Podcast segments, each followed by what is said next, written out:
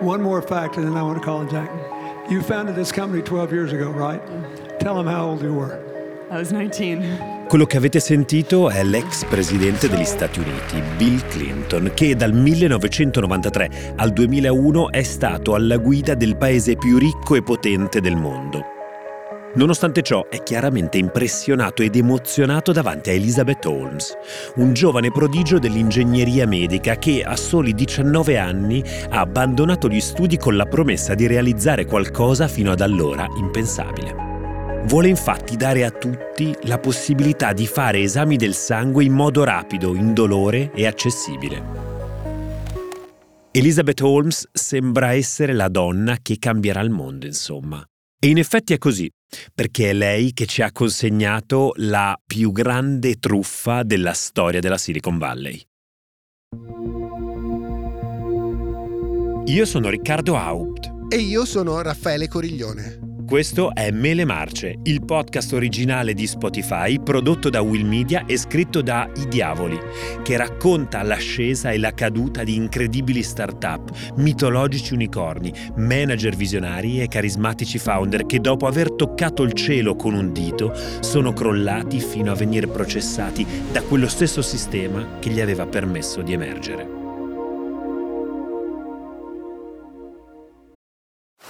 Now on Netflix, inspired by the unbelievable true story of a fake hitman, comes the new movie, Hitman, from Academy Award nominee Richard Linklater. At 96% certified fresh on Rotten Tomatoes, critics are calling Hitman a smart, sexy crime thriller with surprises at every turn. Starring Glenn Powell and Adria Arjona, Hitman. Now playing on Netflix and in select theaters. Rated R.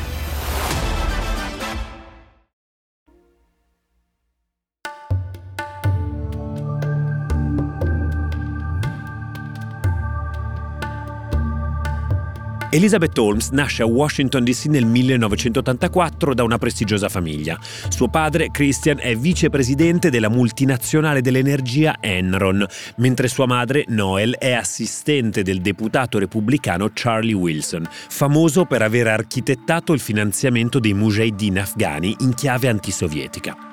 L'eredità della famiglia Holmes è decisamente importante. Il Trisavolo, omonimo di suo padre Christian, era un ingegnere e dottore emigrato dalla Danimarca all'Ohio. Lavorò per anni in un ospedale di Cincinnati che, in futuro, prenderà proprio il suo nome, in ricordo dell'ottimo lavoro svolto.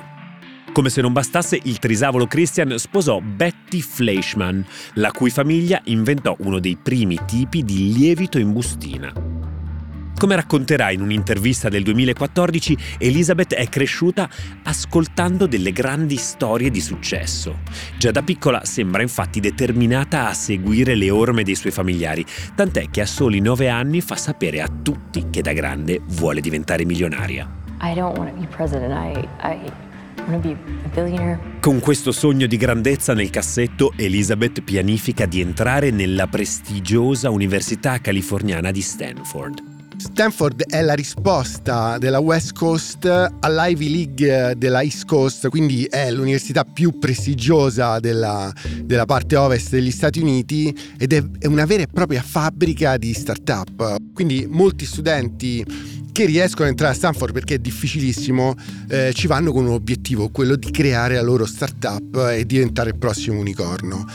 E non a caso Stanford è anche il luogo dove Steve Jobs ha pronunciato la famosissima frase Stay hungry, stay foolish. All'inizio vorrebbe percorrere gli studi di medicina, esattamente come fece il suo trisavolo, ma molto in fretta cambia idea.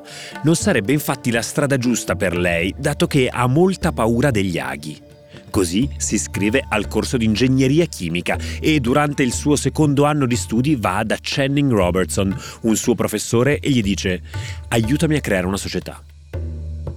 Con il suo appoggio fonda Real Time Cures, attraverso cui presenta una domanda di brevetto per un dispositivo indossabile che avrebbe somministrato farmaci, monitorato il sangue dei pazienti e regolato il dosaggio in base alle necessità. Un'idea brillante ma non abbastanza rivoluzionaria. Elizabeth vuole fare molto di più.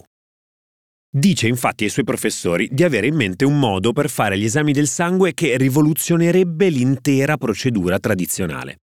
Vuole fare fuori i fastidiosi e paurosi aghi, accorciare i tempi di attesa per i risultati ed eliminare il viaggio che i pazienti devono fare da casa fino al centro di analisi.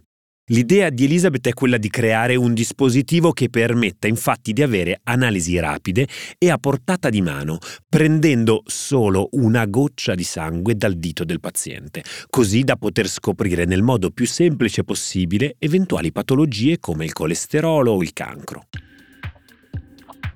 I suoi docenti le dicono che tutto ciò non è tecnicamente possibile, ma lei non si arrende, crede ciecamente in questo progetto, tanto che decide di lasciare gli studi a Stanford per inseguire il suo sogno. Actually originally did not intend to drop Stanford, but I wasn't going to any classes and I was spending all of my time talking VCs. Così, quando ha solo 19 anni e si trova da sola nel seminterrato di un residence, sì, l'ennesimo seminterrato da startup californiana, comincia a lavorare alla sua nuova creatura. Essere una dropout di Stanford paradossalmente diventa un biglietto da visita perfetto per una startup perché i suoi illustri predecessori hanno fatto lo stesso, non hanno mai finito l'università. Steve Jobs mai finito l'università, Zuckerberg mai finito l'università e anche Bill Gates non ha mai finito l'università. Il nome della sua azienda è tutto un programma, Theranos, una crasi fra therapy e diagnosis. Elizabeth è sicura di averci visto lungo, scoprendo un mare non ancora esplorato dalle nuove tecnologie di consumo, portare la prevenzione in campo medico a un nuovo livello e rendere smart le diagnosi, il tutto senza aghi e con solo una goccia di sangue. We've made it possible to run comprehensive laboratory tests from a tiny sample or a few drops of blood. Ora però, come in tutte le storie di startup che si rispettino, ha bisogno di fondi e persone che credano in lei e nel suo progetto. Elizabeth però non è la classica underdog abbandonata da tutti e senza un chiaro punto di partenza. Fin dall'inizio infatti Elizabeth sfrutta tutti i soldi e le conoscenze della sua facoltosa e prestigiosa famiglia. Convince i genitori a investire in Teranos i 100.000 dollari che avrebbe dovuto spendere per i suoi studi a Stanford e usa la rete di amicizie del padre Christian per trovare altri fondi. I suoi primi investitori non saranno infatti persone qualunque. Parliamo di Larry Ellison, fondatore del colosso tecnologico Oracle, e Tim Draper, fondatore di un importante venture capital in campo tecnologico e amico d'infanzia del padre di Elizabeth. Nomi insomma molto grossi e influenti. La cosa più sorprendente però è un'altra. Questi grossi investitori mettono i soldi basandosi solo su una promessa. Elizabeth infatti non rivela a nessuno il funzionamento della tecnologia dietro alla macchina che lei ha inventato, chiamata Edison. Della segretezza dell'IP di Teranos, Elizabeth farà da subito uno dei propri cavalli di battaglia. Rivoluzionerò il mondo della medicina con le mie invenzioni. Ci sono enormi interessi attorno a quello che facciamo, quindi, mi dispiace, ma non posso farvi vedere la mia tecnologia. Si tratta di un bel salto nel buio per gli investitori che tuttavia sembrano avere fiducia nel sogno di Elizabeth. D'altronde promette di cambiare il mondo con il suo progetto. Una promessa già fatta e mantenuta da uno dei grandi miti di Elizabeth, Steve Jobs. Elizabeth è ossessionata dalla figura del guru e gran maestro del futuro, Stephen Paul Jobs, detto Steve.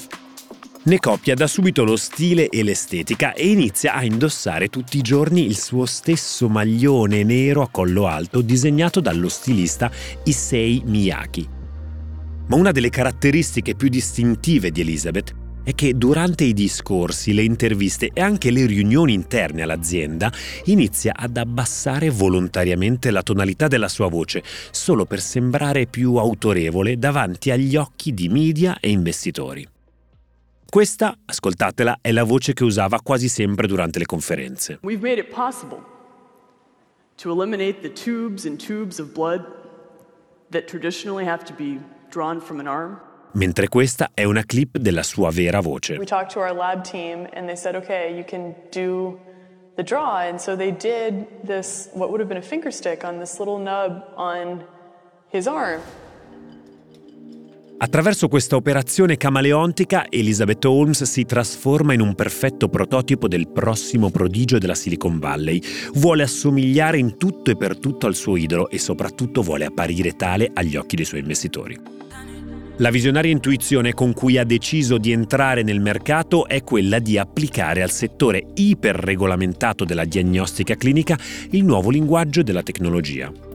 D'altronde, il progetto di Elizabeth è fabbricare una sorta di iPod per le analisi del sangue. Un dispositivo grande quanto un'unità centrale di un computer, in grado di elaborare da una singola goccia di sangue estratta da un dito una serie illimitata di diagnosi in un tempo brevissimo. Contro ogni previsione e aspettativa l'idea decolla e riesce a sedurre i primi finanziatori.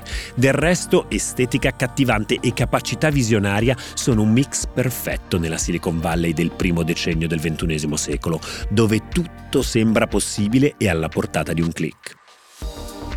All'apparenza uscita da un talent show per giovani avveniristici imprenditori, Elizabeth è tremendamente brava nel convincere chiunque che il suo lavoro frutterà miliardi e allo stesso tempo salverà milioni di vite. My own life's work in building Theranos is to redefine the paradigm of diagnosis. Riesce così a convincere colossi come il magnate dell'editoria Rupert Murdoch e la miliardaria famiglia fondatrice della catena di supermercati Walmart.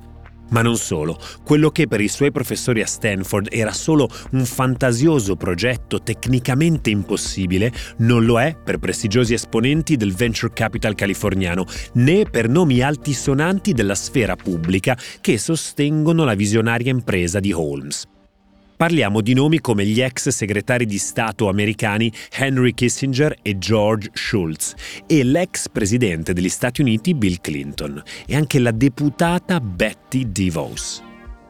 Tutti questi esponenti di alto calibro ammantano la giovane donna di un'aura di rispettabilità e incredibile talento è una vera e propria tecnica di seduzione finanziaria. Lei seduce questi personaggi super prestigiosi di una certa età che non hanno nessuna conoscenza tecnica scientifica del campo in cui lei, lei, opera e quindi non avrà mai un controaltare alle sue idee, ma eh, avrà spazio libero, infinito. E così Teranos comincia la sua inarrestabile ascesa nell'Olimpo delle quotazioni, diventando anche un potentissimo fenomeno mediatico. A healthcare pioneer is being compared to visionaries like Bill Gates and Steve Jobs. Well, I understand that's exactly how you work. That's Elizabeth Holmes. She's the Theranos founder and CEO. Congratulations on all the success you've had, and I sure hope you win. Domina infatti le copertine dei giornali, dal Time Magazine a Forbes, e i giornalisti fanno a gara per intervistare la donna che cambierà per sempre la medicina. E non solo, perché pensateci, si tratta anche del primo caso di start-up con questo successo guidata da una donna, in un mondo, quello dell'innovazione dei primi anni 2000, dominato da figure maschili. Lei dal canto suo si fa sempre trovare pronta, lavora giorno e notte e non prende mai giorni liberi. Pretende anche però che i suoi dipendenti facciano la stessa cosa, una cultura del lavoro che parzialmente si ispira a quella del suo mito, Steve Jobs. I, don't think there is another Steve Jobs. He was a phenomenal entrepreneur. We've got an incredible opportunity to try to uphold a legacy in Silicon Valley of changing the world. And Disrupting the world. we're working 24 7 to do it. Il successo finanziario del progetto di Holmes si deve anche al fatto che gli investitori della Silicon Valley in questa fase hanno a disposizione così tanta liquidità da sostituire alla proverbiale due diligence, per cui si dovrebbe comprovare la credibilità di una startup prima di non darla di finanziamenti, in un più rapido vibe checking, un controllo fatto a pelle, a istinto. Holmes non sbaglia un discorso e trasmette le vibrazioni giuste. Il check di tecnologia e prodotto viene quindi presto messo in disparte. In questi primi anni la fondatrice di Teranos sembra guidata, in buona fede, da una sorta di fuoco sacro. La sua mission, tramutare la diagnostica molecolare in una specie di prodigio dell'alta tecnologia. È convinta che un algoritmo ben congegnato possa sostituirsi a microscopi e trial medici. E quando le prime domande insidiose cominciano ad arrivare, lei le rispedisce al mittente rispondendo con frasi a effetto che suonano come sentenze. Quando qualcuno vuole cambiare le cose lo prendono per pazzo e lo attaccano, ma poi succede che quel qualcuno ha cambiato il mondo senza che chi lo attaccava se ne accorgesse. Un'autoinvestitura che accompagnerà Elizabeth fino al termine della sua parabola fino a quando lei stessa si renderà conto che al suo sogno, la sua vision, mancano i presupposti tecnologici per poter prendere davvero vita. Ma riavvolgiamo il nastro e torniamo alla cronaca degli eventi. Inizialmente Holmes vive il suo sogno a occhi aperti e ha bisogno di un sacco di soldi. Durante questo periodo entra quindi in scena Ramesh Balwani, detto Sunny investitore, socio e poi segreto fidanzato di Elizabeth. Ramesh ha fatto la sua fortuna durante la bolla delle dot com nel 2000 in cui riuscì a vendere la sua azienda di e-commerce pochi mesi prima che la bolla esplodesse. Così decide di investire 20 dei suoi 40 milioni in Teranos. Non ha alcuna idea o competenza specifica nel campo della diagnostica medica, eppure diventerà il presidente esecutivo di Teranos. Andiamo avanti e arriviamo al 2011, quando Elizabeth riuscirà a fare un salto di qualità. Gli ex segretari di Stato Schulz e Kissinger vanno ben oltre il loro semplice endorsement all'azienda ed entrano nel consiglio d'amministrazione di Teranos. Per il San Francisco Business Times il consiglio di amministrazione della società di Elizabeth è di gran lunga il più illustre nella storia aziendale degli Stati Uniti. Altri lo definiscono come qualcosa di più vicino ad un consiglio di difesa e politica estera che ad un vero e proprio board.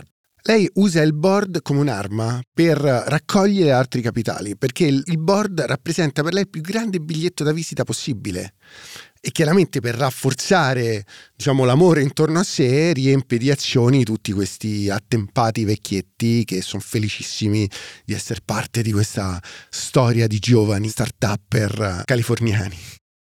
Denaro e potere a questo punto si saldano e l'attenzione mediatica si trasforma così in un incredibile acceleratore dell'ascesa dell'azienda. Teranos può contare su un cerchio magico senza precedenti. Nel suo board siedono personaggi di calibro pesante e Elizabeth gioca tutte le sue carte in maniera perfetta. Continua a sedurre e a ammaliare uomini attempati ma di statura elevatissima, riempiendoli di azioni della sua Teranos che nel frattempo è schizzata ad una valutazione di 9 miliardi di dollari. Elizabeth Holmes è diventata così la più giovane miliardaria e CEO degli Stati Uniti. Ma quando le chiedono cosa voglia dire per lei aver raggiunto questo obiettivo, lei rimane apparentemente umile. Um, what matters is how well we do in trying to make people's lives better. That's, that's why I'm doing this. That's why I work the way that I work. And that's why I love what I'm doing so much.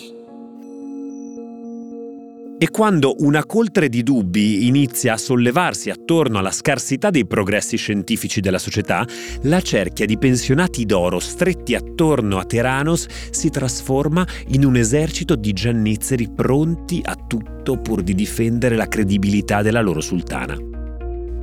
Il vero apice deve però essere ancora raggiunto. Nel 2013 viene infatti annunciata in pompa magna la partnership tra Teranos e Walgreens, la seconda catena di farmacie più grande d'America. All'interno dei negozi Walgreens è possibile ottenere prescrizioni mediche, comprare medicinali e acquistare una vasta serie di prodotti o servizi a cui Elizabeth vuole aggiungere il suo rivoluzionario dispositivo medico, Edison. Una volontà espressa anche da alcuni ospedali che iniziano ad avvicinare Teranos per offrire il servizio ai propri pazienti. Peccato però che questa scatola magica sia ancora avvolta nel mistero. Nessuno, né gli investitori né chi ha promesso di comprarla, sa come funziona davvero. E il macchinario deve essere ancora approvato dalle autorità sanitarie americane. La sua paranoia verso la segretezza comincia ad essere sempre di più percepita come un campanello d'allarme.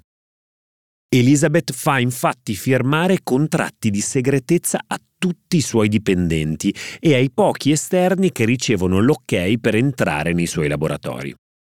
Questi ultimi, secondo alcuni racconti, vengono addirittura scortati dalla sicurezza anche nel momento in cui devono andare alla toilette.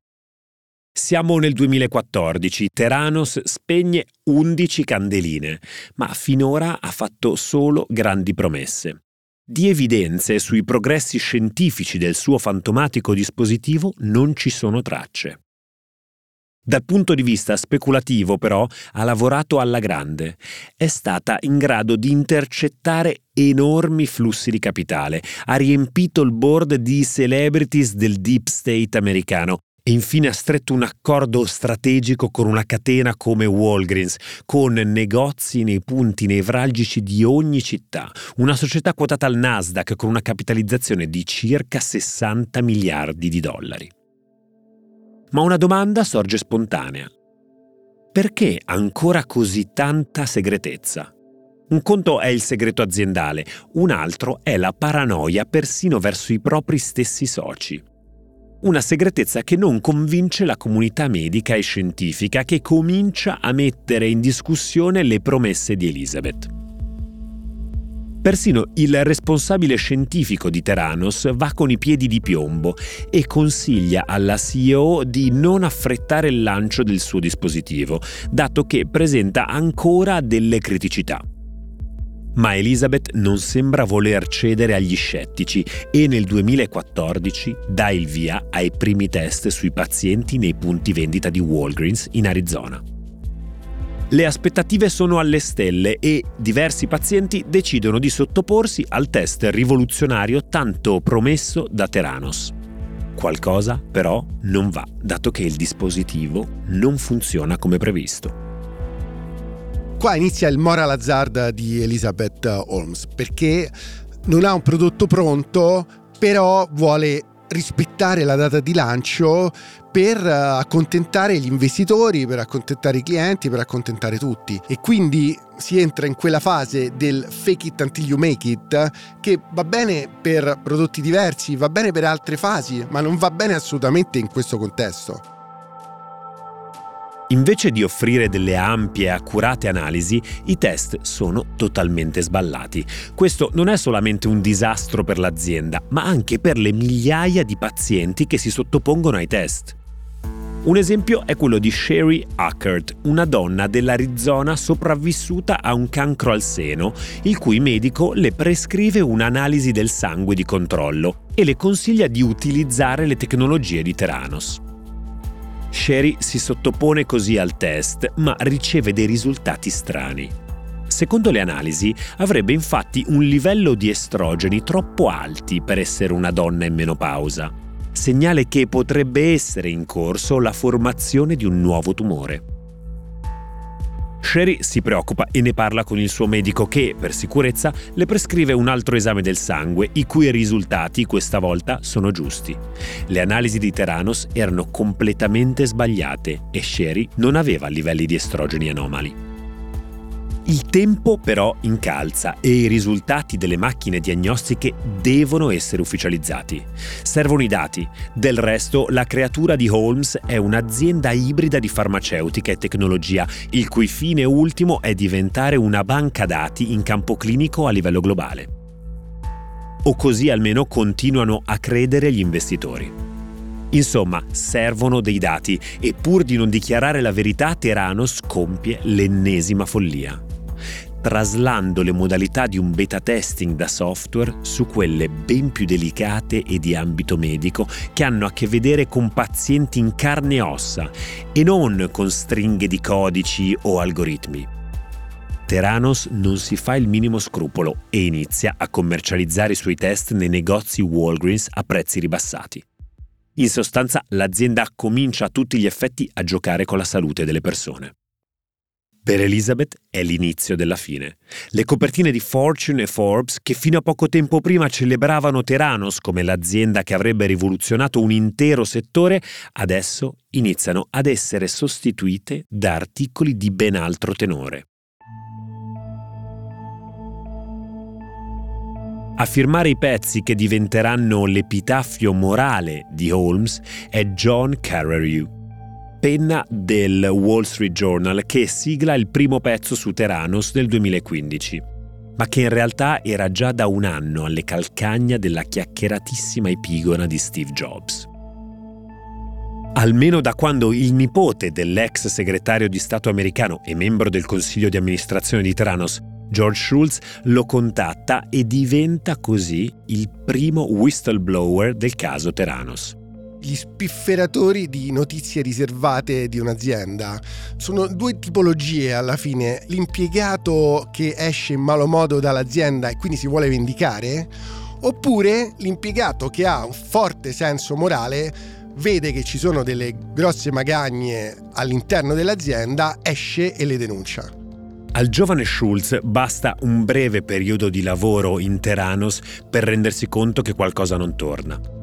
Inizia così a fornire al giornalista del Wall Street Journal documenti e prove sull'inconsistenza e inaffidabilità delle presunte macchine diagnostiche. È un whistleblower assolutamente atipico perché eh, non rientra in nessuna categoria dei whistleblower che abbiamo già visto, sia di persone che hanno un rancore personale verso l'azienda, ma anzi è un dipendente che teoricamente è molto fedele perché è il nipote di un grande azionista di, di Theranos, membro del consiglio di amministrazione. Quindi diciamo che è anche meno controllato degli altri. Ma non finisce qui perché alle notizie sull'inconsistenza scientifica del progetto di Holmes iniziano ad affiancarsi anche storie sempre più inquietanti sulle minacce, pressioni e violenze psicologiche perpetrate da Sunny e il top management di Theranos nei confronti di chiunque provasse a mettere in discussione la linea di Elizabeth. Vessazioni seguite poi da una serie sterminata di licenziamenti e cause legali. Carreyrou ha abbastanza materiale per scrivere un dettagliato articolo che fa un'ulteriore rivelazione scioccante. Il dispositivo di Theranos era così difettoso che durante i test l'azienda aveva cominciato a far processare i campioni di sangue dei propri pazienti da altre aziende tradizionali, spacciando poi i risultati come farina del sacco della prodigiosa Edison. Accuse che insomma pesano come un macigno.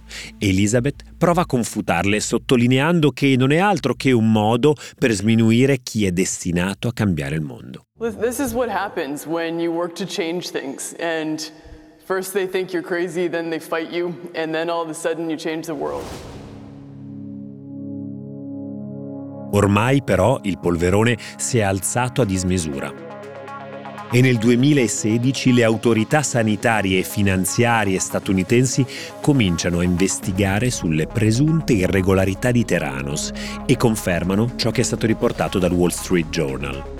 A Elizabeth viene quindi impedito di operare direttamente dei laboratori nel campo della diagnostica medica e a luglio dello stesso anno Walgreens, il grande cliente miliardario di Theranos, taglia i rapporti con l'azienda. Dopo il tracollo economico e la liquidazione forzata di vari soci e investitori, a inizio 2017 arrivano le prime sanzioni e la vicenda comincia a farsi dura, perché il settore scelto da Holmes, come le avevano spiegato i suoi professori di Stanford, è molto delicato. Con la salute pubblica non si scherza.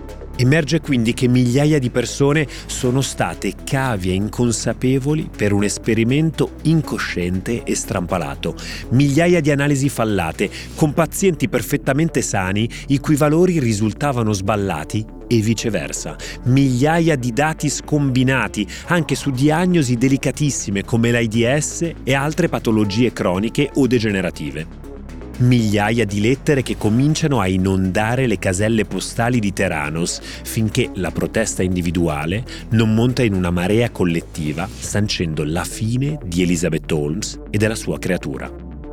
Elizabeth tuttavia sembra non voler cedere sulla sua linea e continua a combattere con tutti i mezzi a sua disposizione nel goffo tentativo di discolparsi.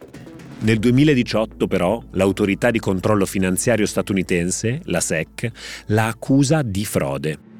Elizabeth Holmes, once Silicon Valley's fastest rising star, is now under the harsh glare of a very different kind of spotlight.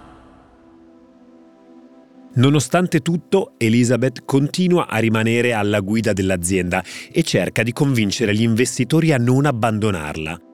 Ora però non è più il prodigio della medicina destinata a cambiare il mondo e tutti coloro che l'avevano sostenuta e finanziata la abbandonano. Pochi mesi dopo, Elizabeth è costretta a dimettersi da CEO di Theranos e, lo stesso giorno, il Dipartimento di Giustizia americano annuncia che un gran giurì federale ha accusato Elizabeth Holmes e Sunny Baluani di nove capi d'accusa per frode e due capi d'accusa per associazione a delinquere finalizzata alla frode.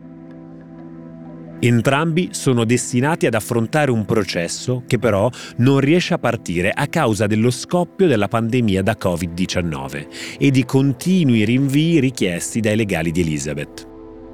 Dopo le numerose difficoltà ed intoppi però, a fine agosto 2021 inizia il processo. Ma il tracollo da unicorno della Valley a ennesimo scambio finanziario ormai è già un dato di fatto.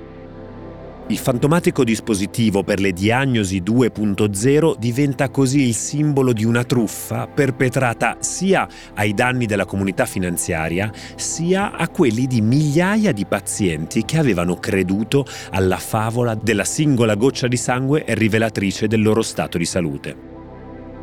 La magistratura americana non può rimanere con le mani in mano e comincia a prendere in carico tutte le denunce che fioccano dalle controparti coinvolte nella vicenda gli Stati Uniti d'America contro Elizabeth Holmes diventa uno dei processi più chiacchierati della storia stelle strisce. Gli state che processano il figlio al prodigo reo di aver promesso alle persone di poter diventare medici di se stessi. Charges of fraud after a multi-billion dollar company went bankrupt. Jury selection starting today as we get a dozen felony counts for her role in the company that she thought that she said would change the world, Theranos, with the technology. trial of Elizabeth Holmes, the former billionaire and Theranos founder facing fraud charges. La difesa di Elizabeth punta tutto sulla buona fede dell'imputata, sottolineando come l'ex CEO di Theranos volesse davvero cambiare il mondo e migliorare la vita di miliardi di persone. Le prove però sono troppe e troppo pesanti per convincere la giuria delle buone intenzioni di Elizabeth e della sua assenza di consapevolezza rispetto ai disastrosi risultati della tecnologia sviluppata da Theranos. Così la difesa tenta di puntare il dito contro l'ormai ex fidanzato di Elizabeth, Ramesh Baluani, alias Sunny, sostenendo che lui avrebbe manipolato Elizabeth per perpetrare la truffa e guadagnare alle spalle dell'azienda. Anche questa tesi però non convince gli inquirenti. Alla fine di un lungo e chiacchierato processo, in cui vengono ascoltati una trentina di testimoni, Holmes viene condannata per truffa aggravata ai danni degli investitori. The verdict is in. The disgraced Theranos founder and CEO found guilty. A federal jury convicted Elizabeth Holmes on four of 11 charges for her role in a years long fraud scheme while running her startup, Theranos. Uh, so at one time, she was compared to Steve Jobs, and now she's a convicted felon who is facing up to 20 years behind bars. Sorprendentemente viene assolta dalle accuse di frode nei confronti delle migliaia di pazienti e consumatori che avevano fatto da cavia di Teranos, ottenendo risultati sbagliati. Nonostante i tentativi del team di difesa di procrastinare la sentenza definitiva tramite cavilli giudiziari, Elizabeth Holmes è stata condannata a 135 mesi di reclusione, poco più di 11 anni, seguiti da tre anni di libertà vigilata per aver truffato gli investitori che avevano creduto nel suo progetto. Questo è veramente un paradosso. Lei viene assolta per aver usato le persone come cavie del suo progetto fallimentare e invece viene condannata per aver fregato dei soldi a degli investitori annoiati, pieni di soldi. Ma questo è un paradosso assurdo. La vicenda di Teranos si iscrive a perfezione nella cornice di un periodo storico dominato dall'ideologia della Silicon Valley, in cui giovani prodigi sono alla continua ricerca dell'idea che distruggerà il passato e creerà il futuro e gli investitori non vedono l'ora di investire nella prossima azienda dalle prospettive miliardarie. A livello sistemico, la storia di Elizabeth pone le proprie radici anche in uno dei più diffusi motti del popolo del tech e dell'innovazione. Fake it until you make it. Se vuoi davvero fare successo, in molti casi dovrai raccontare al mondo di avere fra le mani carte migliori rispetto a quelle che hai davvero. Quelle carte possono essere start-up, tecnologie o brevetti, Insomma, all'inizio qualche bugia è ammessa, incrocia le dita e vedrai che poi ce la farai. Elizabeth, insomma, non ha fatto altro che stare alle regole di questo gioco che, se portato agli estremi, può avere conseguenze disastrose. Lo zoom in su Elizabeth Holmes è eh, assolutamente atroce, nel senso che eh, sembra veramente un personaggio uscito da un romanzo di Dostoevsky, perché è una vera e propria mente criminale e lo vediamo in tutte le bugie che riesce a dire, ma anche nella sicurezza con la quale dice queste bugie e il cinismo con il quale riesce a, a raggiungere i suoi obiettivi. Ma lo zoom out è ancora peggio, perché lo zoom out ti fa vedere un mondo in cui Elizabeth Holmes viene spinta da questa eh, mantra de, di tutti gli start-up perché è fake it until you make it. E quindi lei è anche spinta a mentire, perché mentire fa parte della scalata al successo ed il successo è la cosa più importante che esiste. Forse allora la parabola di Elizabeth è l'esempio perfetto di come l'ambizione e la narrazione da sole non bastino e che muoversi, vestirsi e pensare come Steve Jobs non è sufficiente per cambiare il mondo.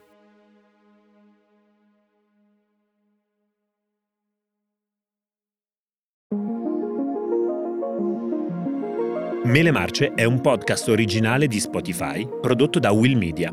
Cura editoriale Riccardo Bassetto. Autori Riccardo Haupt, Raffaele Coriglione e I Diavoli. Editor Adriano Masci. Supporto autoriale e ricerche Federico Tafuni. Regia e sound design Lorenzo Marsiglia. Io sono Riccardo Haupt di Will Media. Per Spotify, Head of Studios Eduardo Alonso. Executive Producer Jacopo Penzo. Partner Manager Olimpia Manzoni. Editorial Laura Gomez Exposito. Marketing Esther Gazzano, Arianna Dell'Era e Ginevra Caprino. Head of Communications Monica Landonio.